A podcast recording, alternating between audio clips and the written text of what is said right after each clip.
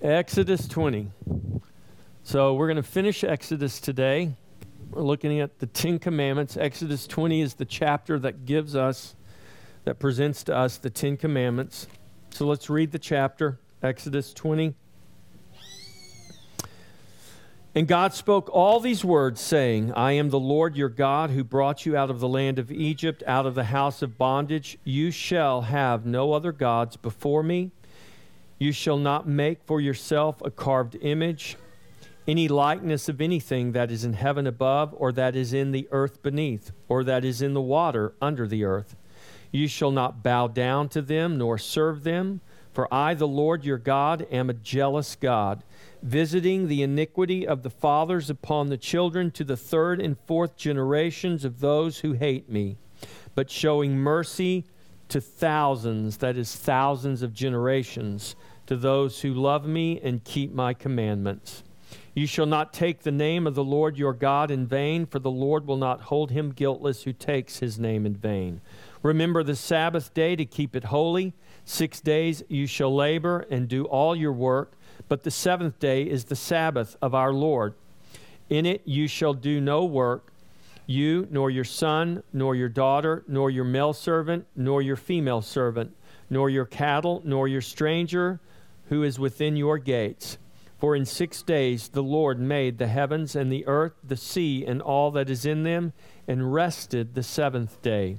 Therefore the Lord blessed the Sabbath day and hallowed it. Honor your father and your mother, that your days may be long upon the land which the Lord your God is giving you. You shall not murder, you shall not commit adultery, you shall not steal, you shall not bear false witness against your neighbor. You shall not covet your neighbor's house, you shall not covet your neighbor's wife nor his male servant, nor his female servant, nor his ox, nor his donkey, nor anything that is your neighbor's.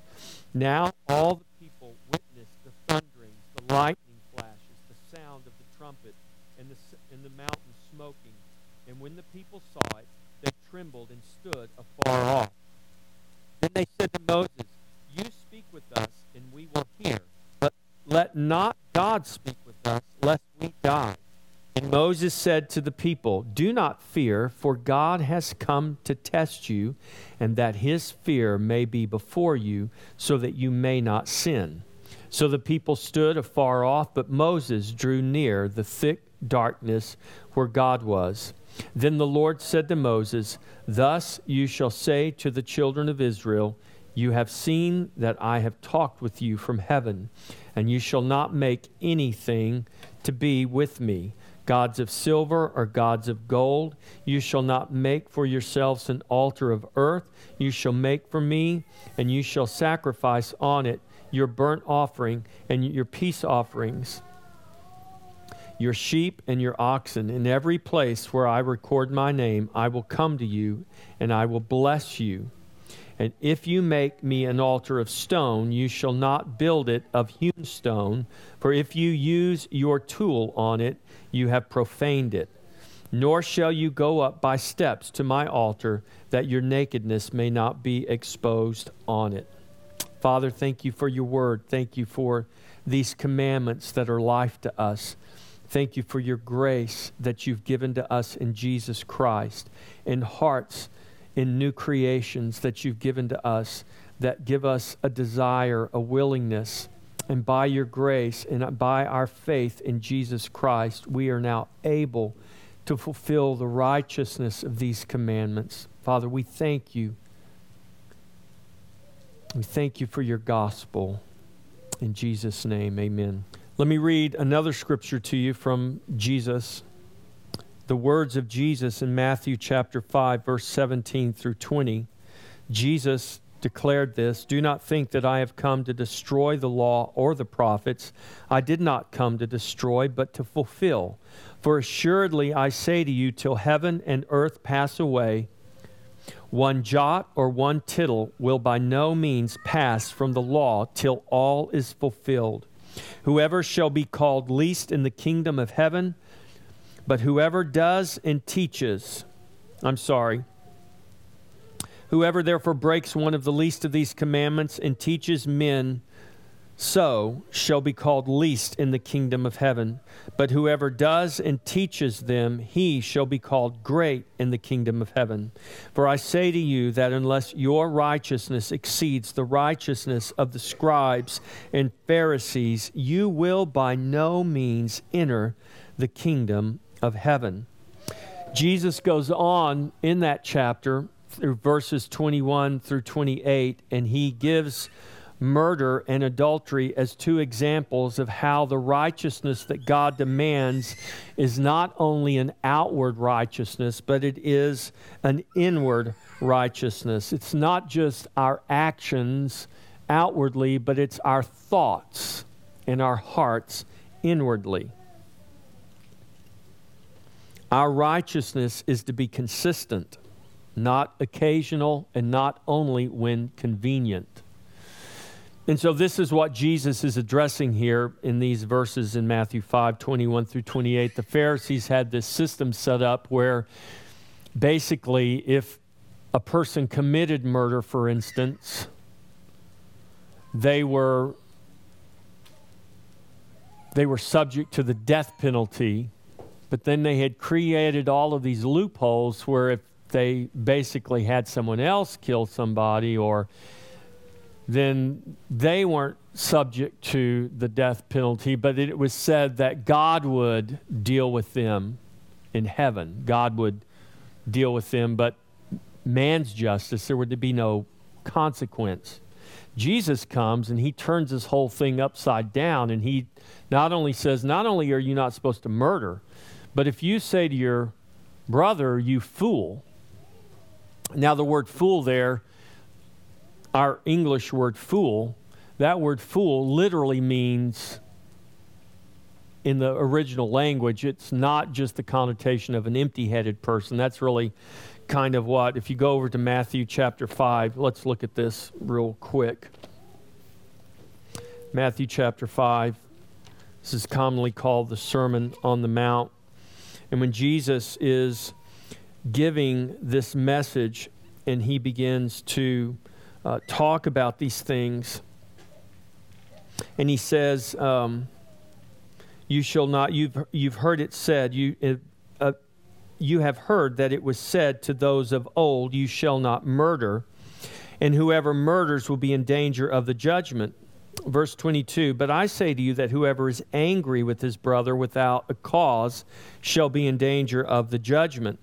That word judgment signifies that there, there would be literally a court set up.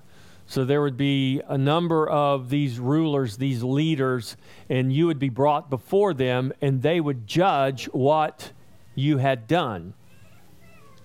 And he says, if you commit murder, you're in danger of the judgment. But I say that if you say to your brother, if you're angry with your brother without cause, you're in danger of the judgment. And whoever says to his brother, Raca, which is more like our word, you fool. Araka means you empty headed, ignorant person. If you say to your brother, you empty headed, ignorant person, you're in danger of the council. And whoever says, you fool, or you wicked, reprobate, evil person, he is in danger of hellfire. Hellfire.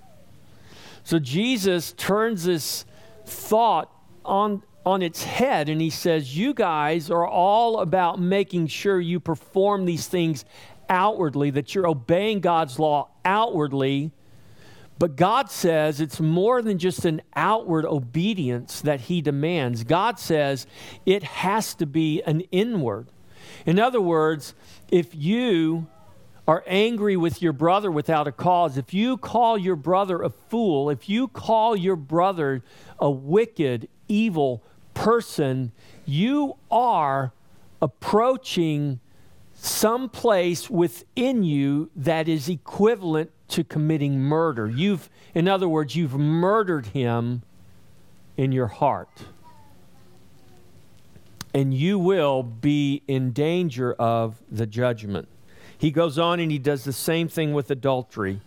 You've heard it says, don't commit adultery. That is the commandment we just read. You shall not commit adultery.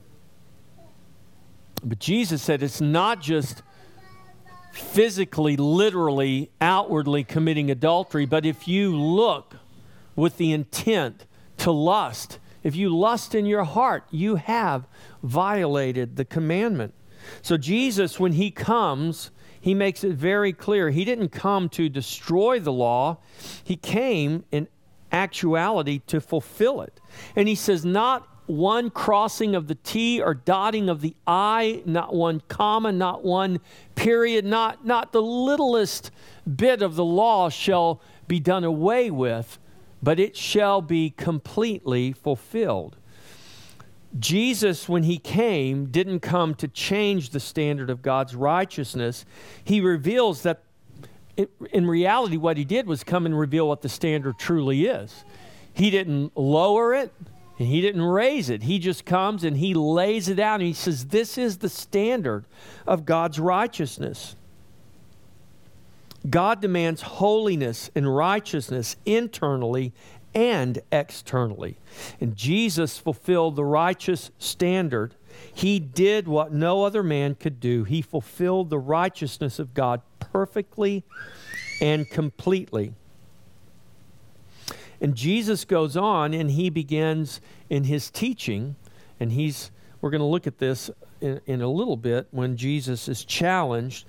But basically, turn over to John 13, 34. I don't have that scripture computer person, so sorry. But John 13, 34. And in John 13, Jesus is just hours before his arrest. This takes place during the um, during the Last Supper, during that time between the Last Supper and his arrest. And in John 13, 34, Jesus tells his disciples, A new commandment I give to you, that you love one another as I have loved you, that you also love one another this is in John's gospel and in John's first letter, in his first epistle, he talks about this and he says, in one hand, he says there's no new commandment, but then on the other hand, he says, but there is a new commandment. The commandment is to love. And so, love is the fulfillment of God's law. Jesus did not reduce the law, He shows us the costly simplicity that has come to us in God's grace. It's costly because it literally cost Jesus his life on the cross. It's simple because now in Christ we are given hearts that are capable of loving God and obeying God. Now, I didn't say it was easy but it's not complicated.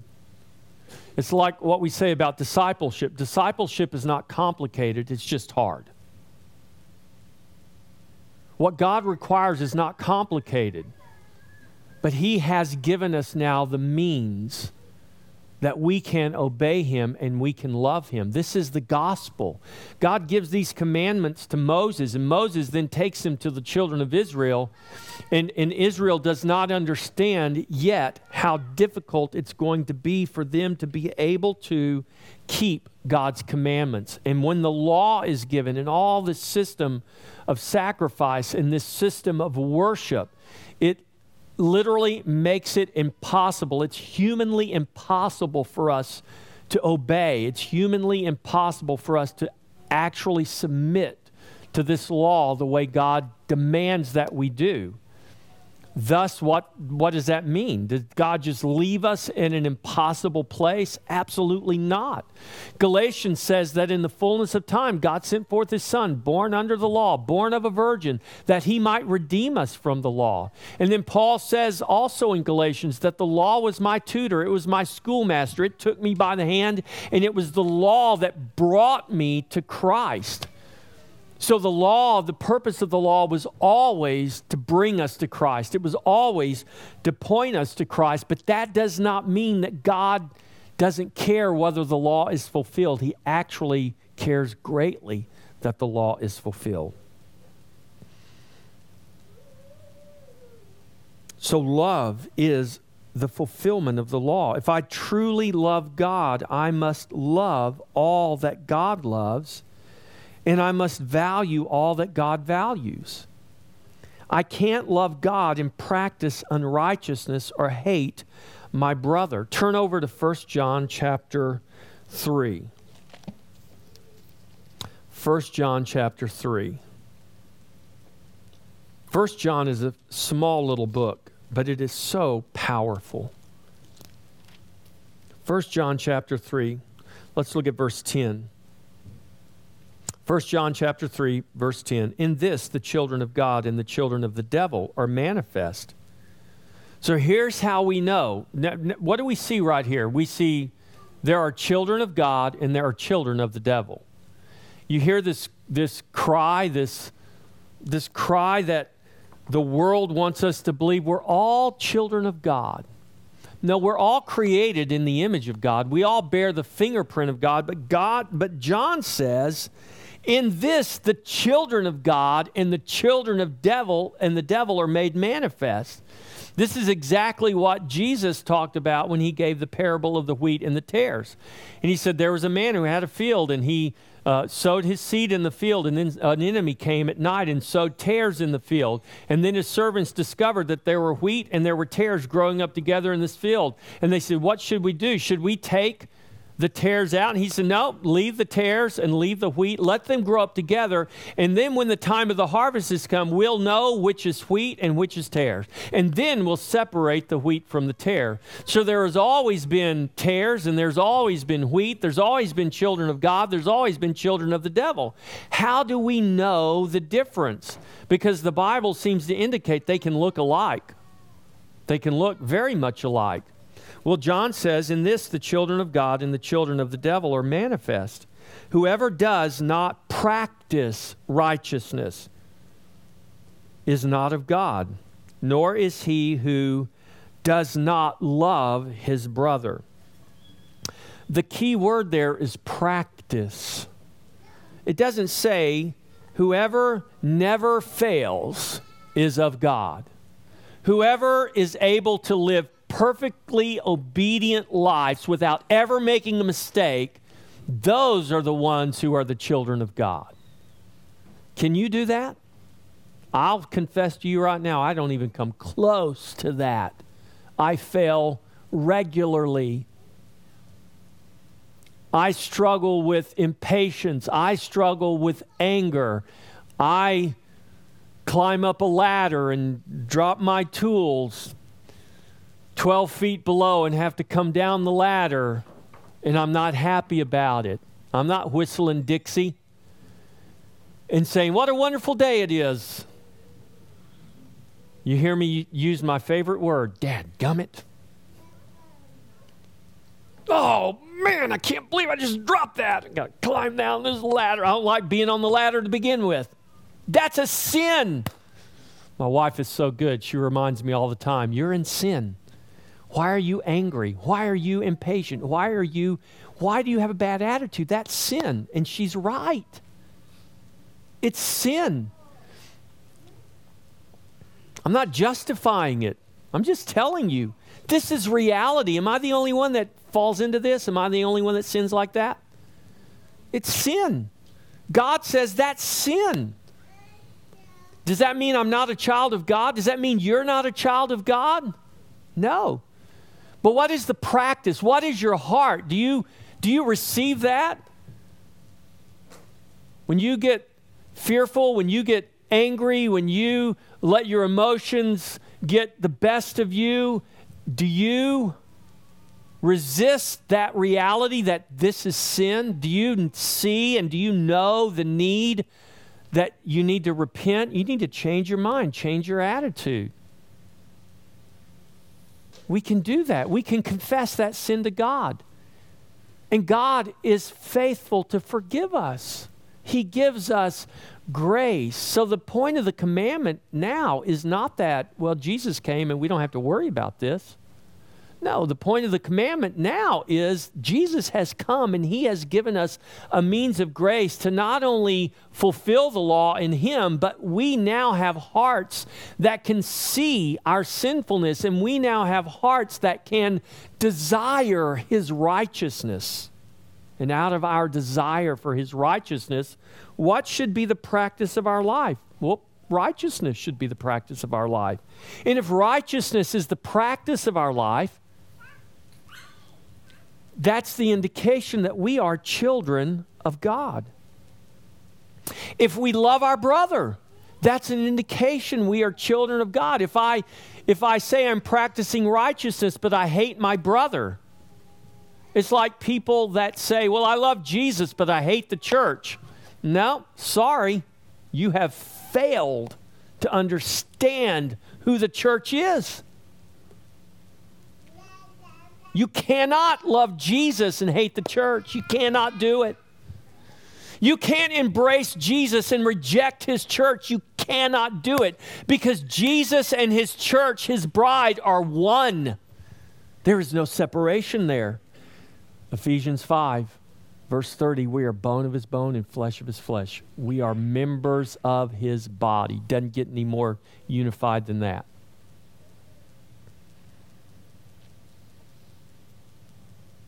He goes on and he says, For this is the message that you heard from the beginning that we should love one another, not as Cain, who was of the wicked one and murdered his brother. And why did he murder him? Because his works were evil and his brothers righteous. Do not marvel, my brethren, if the world hates you. We know that we have passed from death to life because we love the brethren. He who does not love his brother abides in death. Whoever hates his brother is a murderer, and you know that no no murderer has eternal life abiding in him. That's exactly what Jesus was saying in Matthew 5. You say, don't murder, but I say, if you hate your brother, you're a murderer. And that's exactly what John says here. Love is the fulfillment of the law. If I truly love God, then I'm going to love His commandments. I'm going to love all that He values. To love God with all your heart, with all your mind, with all your strength, is to love your neighbor as yourself. It is to love one another as Christ has loved us. That's the new commandment He gives us in John 13 34. If we love God, we will obey His commandments. We will have a heart to practice righteousness and not practice unrighteousness. What is righteous is everything that God loves and God values. God doesn't value unrighteousness. God doesn't value those things. You say, well, well, how do I know what is and what isn't righteous? Listen, if God loves it, it's righteous. If God values it, it is righteous. His ways are righteous, so our ways should also be righteous. John 3:36 the words of Jesus whoever believes in the son has eternal life. Whoever does not obey the son shall not see life but the wrath of God remains on him it rem- it remains on him that means it's it was already there this is the point Jesus made when he says the son of man did not come into the world to condemn the world why? Because the world was already under condemnation. He came to save the world. He came to remove from the children of God the wrath that was upon them. And how did Jesus remove the wrath that was upon us? By taking it upon himself. John 14, verses 15 through 16. If you love me, Keep my commandments, and I will pray the Father, and he will give you a helper that he may abide with you forever. Who is this helper? This is the helper who helps us walk in his ways, who conforms us to the image of the Son of God, who is molding us and shaping us, and ultimately bringing us to the glory of God. John 15, 10. If you keep my commandments, you will abide in my love, just as I have kept my Father's commandments and abide in his love. When I say love is the fulfillment of the law of God, I don't just mean go out and do a bunch of loving things, a bunch of good works, and you're good to go. No, if you truly love God, then you will keep his commandments. That's not what I say. That's what Jesus is consistently saying here. I'm not quoting I'm not quoting some theologian. I'm not quoting some guy who wrote a book. I'm quoting Jesus, the Son of the living God, who said, If you love me, keep my commandments. When we say God's commandments do not matter today, we're calling Jesus a liar. For Jesus clearly teaches us that we are to obey his commandments. And keeping his commandments does not earn us salvation. You understand this, right, church? Keeping his commandments, the point of keeping God's commandments is not for you to earn your salvation, because you don't earn salvation by keeping his commandments. Salvation has been given to us by grace through faith it is the gift of God. And the salvation that He has gifted us now gives us a heart to desire His commandments and the grace by which we can keep them.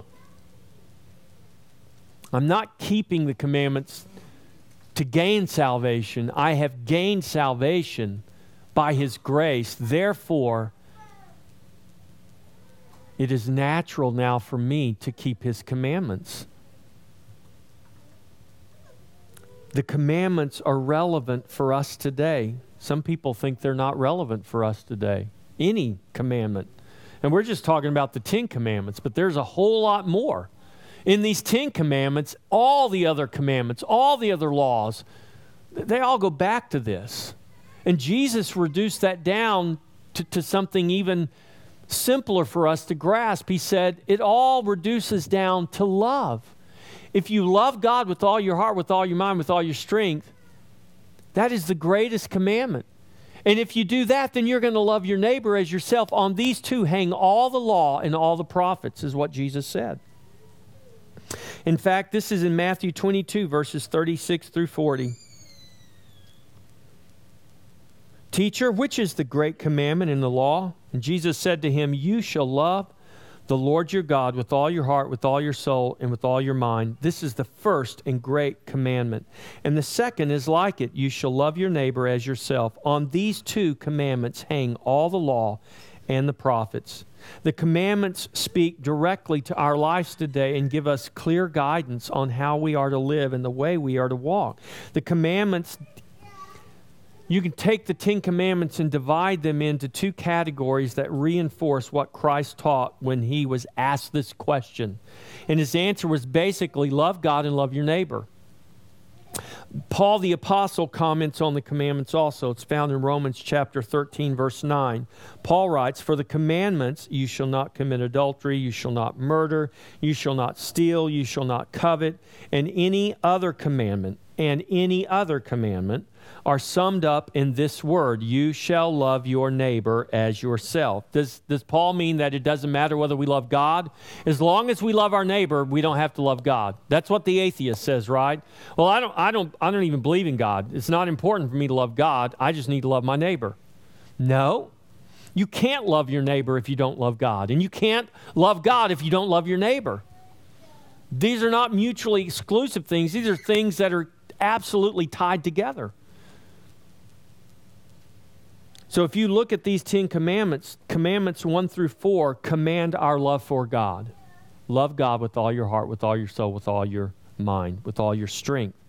No other gods. That's our heart of worship. No graven images. That's our practice of worship. Do not take God's name in vain. That's our value of God's name. Do you value God's name? You call yourself a Christian that is God's name, Christ. A Christian is a Christ follower. If you just flippantly say, I'm a Christian, well, what is manifest in your life?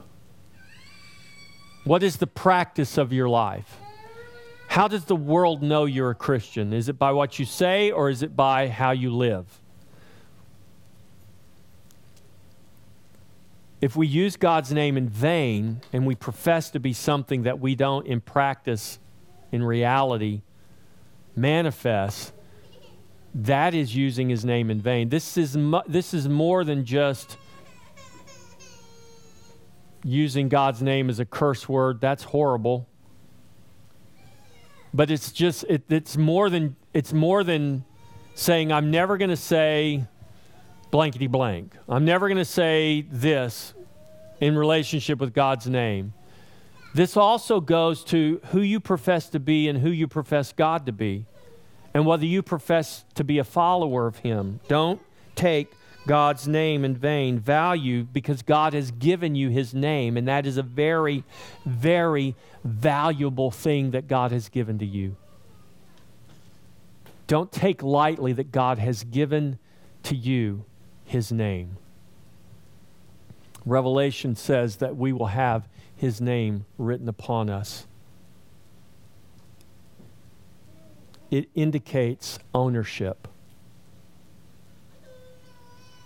Does God own you? Or are you using his name in vain and he really does not have ownership of you? The fourth is keep the Sabbath holy. Do you value God's Sabbath? Today is the Sabbath. God gave a very specific commandment concerning the Sabbath. Do we value that? Or was God just, that, that just doesn't mean anything anymore? Oh, Pastor Jeff, you're getting legalistic now. Really? Or is God getting legalistic? They are called laws, right? They're commandments. It is called the law of God. When you are doing 85 in a 45 and the police officer walks up to your window, do you say, Hey, now you're just getting legalistic? He'll say, Yes, I am. You broke the law. I'm very legalistic. Commandments 5 through 10 command our love for one another. Honor your father and mother. It speaks to the honor for parents and the honor for God's authority. That actually is a bridge commandment between these two. It speaks of our honor for God and it speaks for our honor for one another. Do not murder, our honor for life created in God's image. Do not commit adultery, our honor for marriage, for one another, and for Christ. Do not steal, our honor for one another, and the property and the provision that God gives to us. Do not bear false witness against your neighbor. This is the honor for truth and the honor for our neighbor. You can't lie and it not affect somebody. A lie is always going to affect somebody, whether you believe it or not. And it absolutely affects God, it transgresses against God. Do you honor the truth? Do not covet. That's our honor for God's provision and our contentment in Him. God says, don't be looking at everybody else's stuff and, and wishing you had their stuff. Be content in me.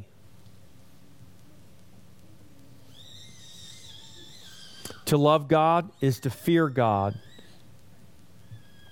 and to love His commandments. To love God is to seek to please Him through faith. It's not our ability to practice perfect obedience. It is our willingness to practice obedience in the midst of our imperfection. Our faith is not in our perfect obedience, but in the perfect obedience of Christ. We seek to obey his commandments, knowing that we fail, but we do not use failure as an excuse to not practice obedience. We don't use our inability to obey perfectly as a reason to fail or simply not try. We use our inability to obey perfectly as a reason to trust in Christ. Do you understand?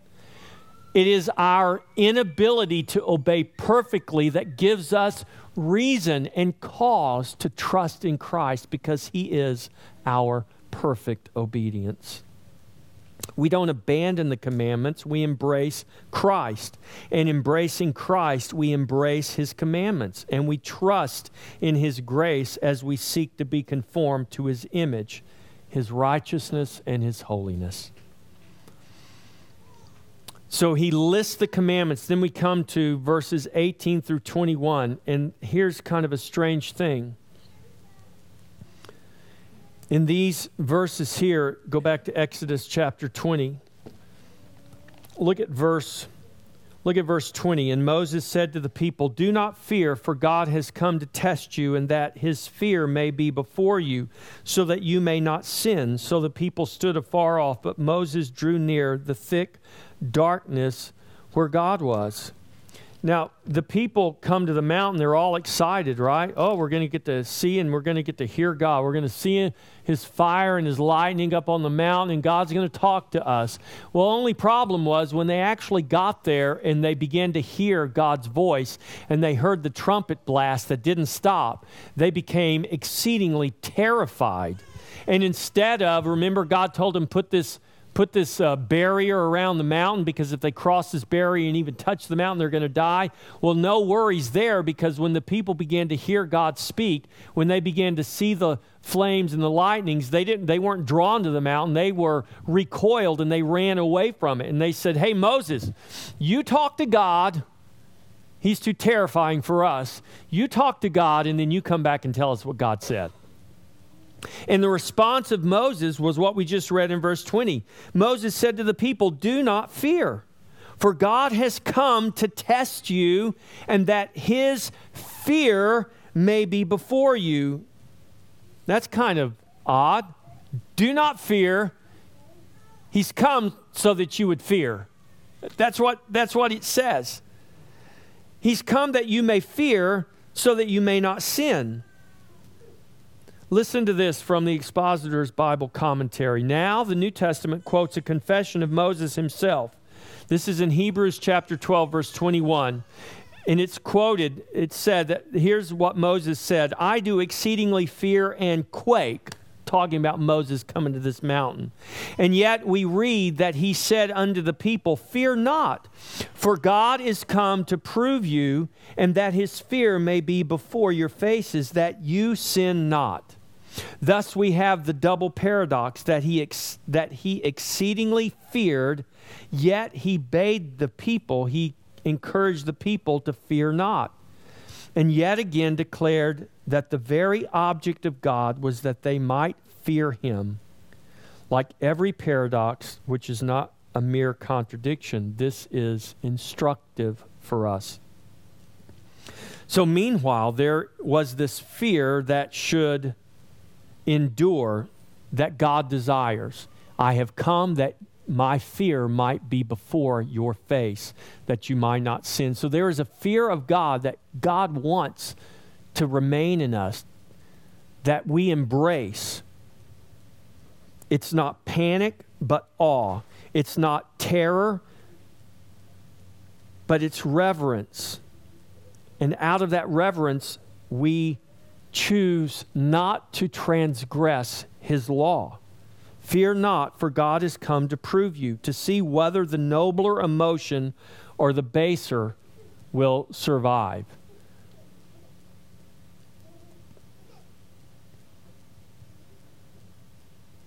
God doesn't want us to panic at the thought of Him, but God does want us to be in awe at the thought of Him.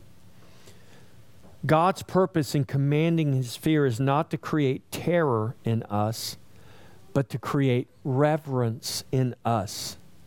And out of that reverence for God, out of that holy fear, we would be a people that would vigorously resist sin and actively love God. This leads to the blessing of God in our life. And this is why God has come to us. This is why God has put his fear before our faces because God came to bless his people. The Proverbs have much to say about the fear of the Lord. Let me give you some verses from the Proverbs. Proverbs 9:10, the fear of the Lord is the beginning of wisdom, and the knowledge of the Holy One is understanding. Proverbs 10:27, the fear of the Lord belongs I'm sorry, the fear of the Lord prolongs days, but the years of the wicked will be shortened. Proverbs 14, 26 and 27. In the fear of the Lord there is strong confidence, and his children will have a place of refuge.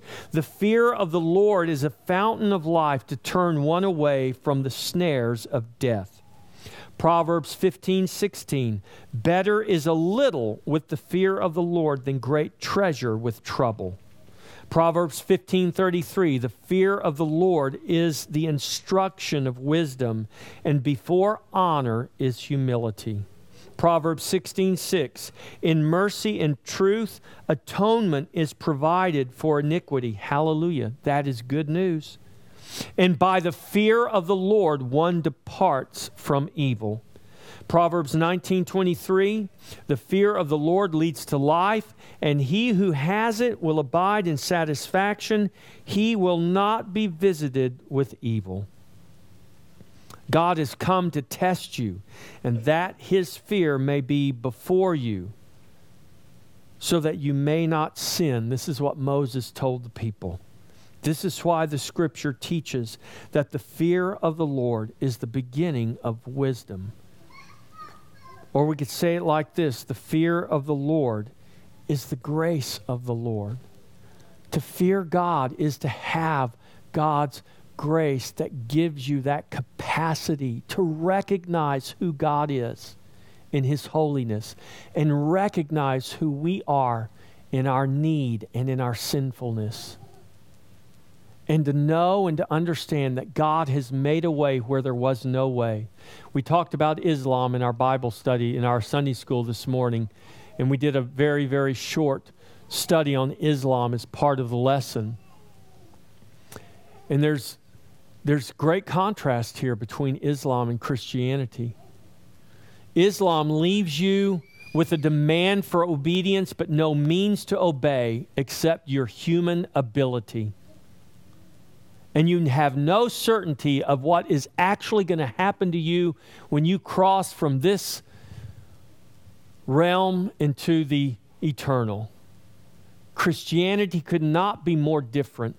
Christianity demands holiness and righteousness, it demands our obedience, but God, in His grace, has given us the means by which we can obey that is Jesus Christ. He has put His Spirit in us and now gives us hearts that desire His holiness and His righteousness. This is the grace of God, the fear of the Lord. I'm going to end right here, verses 23 through 26. It's kind of an odd little thing. It's the law of the altar. And then God says to them, He says, If you're going to build an altar, make it out of earth. An altar of earth you shall make for me and you'll sh- sacrifice on it. Then he says, If you build me an altar of stone, make sure that it is stone that's not been touched by a tool. In other words, you don't hew the stone out and then build me an altar. Now, remember, everything in the scripture is picturing something for us. It's communicating the gospel, it's communicating the good news of Jesus Christ. The altar of earth is a picture of the first Adam, the man of earth. This is the humanity of the church. Listen, the church is human, the church is flesh and blood. The church is not some concept that lives out in the cloud somewhere. You are the church. I am the church. We're here with our feet on solid ground. We're flesh and blood. We are the body of Christ. We are the bride of Christ. We right now are the man made of dust. This pictures the humanity of our worship directed toward a God that is other than we are. It reminds us that God did not reject our humanity, but He embraced it. He descended into it and He transcended it, and that's how He redeemed us unto Himself. The altar of stone, this altar of stone is a picture of the second man, the last Adam, who is Christ. This is the rock, this is the stone that was cut out of the mountain without hands. This is why God says, if you make me an altar of stone, make sure that no tool touches it. It's not to be created by man, it's natural. This is a picture of Christ, who is our rock.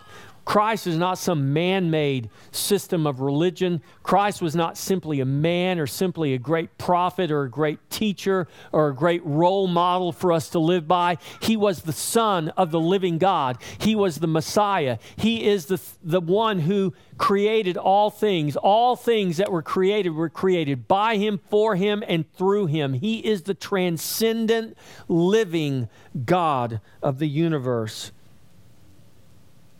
This pictures the church that Christ is building, building out of living stones, not by the hands of man or the tools of man, but by the living Christ and the Spirit of God. It is, the dis- it is to be distinguished from all other man made systems that have been profaned by the hands of men. That's why Christianity is different than any other religion on the face of the earth. And the church is to be a people that are different than any other people on the face of the earth. And the difference begins in here. It's not dressing different, it's not wearing your hair different, it's not any of that. It can mean that in certain contexts. But it begins with something that transpires, that happens in your heart.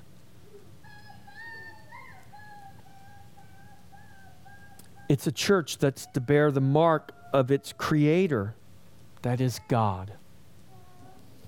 Amen. Christ has promised to build his church. If you love me, keep my commandments, is what Jesus said. We're going to come to the table now.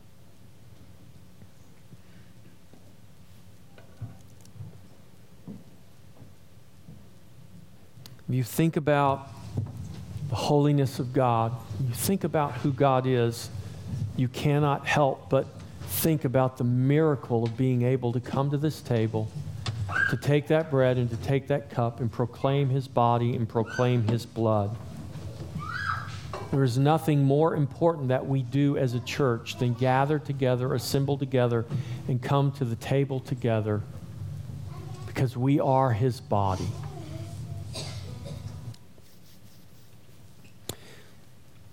God has come down to test you and that his fear may be before you, that you would not sin.